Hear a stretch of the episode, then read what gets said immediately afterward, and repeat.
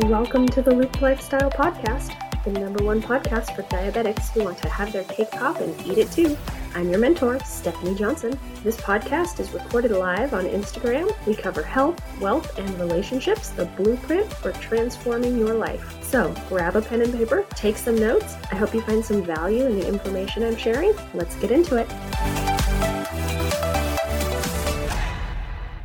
Welcome to the Baker's Bash with Cake Pop Crew. I'm your mentor, Stephanie Johnson, and today we're talking about free meals or treat meals. Sometimes they're called cheat meals. We're going to talk about what they are and what they aren't. Treat meals are not treat days and are not an excuse to consume exorbitant levels of extra calories or eat very unhealthy foods. And if you have underlying health conditions or concerns, there are some foods that may never be acceptable free meals for your body. Ethically, I can't sit here and condone you eating something that we both know is going to hurt you. It would be like saying, I'm just going to have this antifreeze as my cheat meal, and it's okay because I don't have it all the time. It's not okay, it will kill you. Let's dig into this topic a little deeper. When choosing a treat meal, pick something that you will truly enjoy, but that is not going to damage your health. A treat meal does not have to be extra high in calories. This meal is for your mental and emotional health. Honestly, for me, I have logged my fruit and yogurt dessert every day for the past month, and that feels like a treat to me. It doesn't have to be something wild and crazy, just something you enjoy, and I really look forward to that dessert. After you choose and consume your treat meal, take note of how your body feels. Did it make you tired? Give you a stomach ache? Did you battle undesirable blood sugars? While it's important to stay well mentally and emotionally, it's also important to take note of the messages your body is sending you. If your treat meal leaves you feeling hungry, unsatisfied, or any other negative way, and you do not feel good physically after your treat meal, it's time to look for something new. And on the flip side, if you can't find something you enjoy that also isn't damaging your body, then you really need to work on your perspective. And I highly recommend getting help in the way of counseling. Craving food that you know is hurting you is not healthy, and getting help is okay. Let's talk about a few ways to incorporate treat meals. When I'm not prepping for a competition, I can enjoy treat meals basically whenever I'd like, technically. However, I generally follow an 80 20 20 method for healthy food versus treat meals. That means that 80% of the time I'm following my meal plan and 20% of the time is a little more flexible. And that doesn't necessarily mean that my treat meals are unhealthy foods. They're just something different from what I eat on a regular basis. So maybe the fat content is a little higher than what I usually eat. While I'm not overly concerned with going over my calories if I do have a treat meal, I find that I get better results and I'm able to maintain my previous weight loss results if I plan ahead and stay within my allotted calorie goals. The situation is a little different during prep though. Prep is a set period of time to hit my macros with as close to 100% consistency as possible. This is similar to the difference from when you are on a diet or in a cut versus when you're working as a lifestyle client. In order to hit my macros consistently and not feel like I'm missing out, I did a lot of experimenting in the months prior to prep to see which foods I really enjoyed eating that made me feel full and helped keep me properly properly nourished. The way I set up my prep nutrition plan is to first determine my base meals, the meals that I will be sure to consume daily in order to be properly nourished, feel full, and reduce cravings. Once I've established my base meals, then I give myself a few different prep approved meals, snacks, and desserts to choose from to fill in the gaps. These are meals that I have already paired with my base meals ahead of time to see what works with my macros and what doesn't. This prior planning really helps. If you're working as a lifestyle client, you may notice that that your calories are lower on some days compared to others. Tracking your weekly calories on the meal planner page can help you determine how many calories you still have available for the week, and that allows you to work in a treat meal to make up for those missing calories. I will say though that this method is not optimal, especially if you're following an exercise protocol. You really should strive to keep your calories and macros the same and as consistent as possible every single day of the week. Your body doesn't take breaks on the weekend, people. All that said, say you have a big event coming up and you really want to plan for it so that you can really enjoy everything. In order to incorporate a treat meal once a week without going over your weekly calories, you can reduce your daily calories on the days where you're not having your treat meal and track your weekly calories to make sure you hit the total for the week once you've had your treat meal. Now, this is some super advanced stuff that I'm talking about here, and if you haven't been doing this, it, it's probably a major reason why you're not seeing the results that you want. So, I get my clients to start simple. Their homework this week, and you can try it too, is to incorporate one treat meal while keeping the calories the same every day. Keep logging your meals the way you have been, but let's say on Friday you want to have your treat meal for dinner. You can have whatever you want that night for dinner, but it can't be more than 500 calories. That's your goal. And it doesn't matter if you go over your calories that day, it's a free meal and you don't have to stress about it. So, to recap, a free meal or a treat meal is not a free day. It is not an excuse to self harm. It is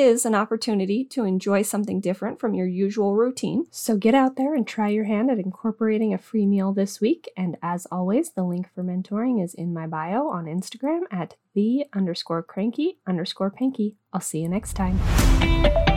Thank you so much for listening to today's episode. I appreciate you very much. If you love this episode, please take a screenshot and share it on your social media. Tag me at the underscore cranky underscore panky for Instagram and at the cranky panky for Facebook. You can find the application for mentoring at the link in my Instagram bio at the underscore cranky underscore panky. Get your application in, we'll have a chat and see if the Have Your Cake Pop and Eat It Too program is right for you. Until next time, stay in the loop.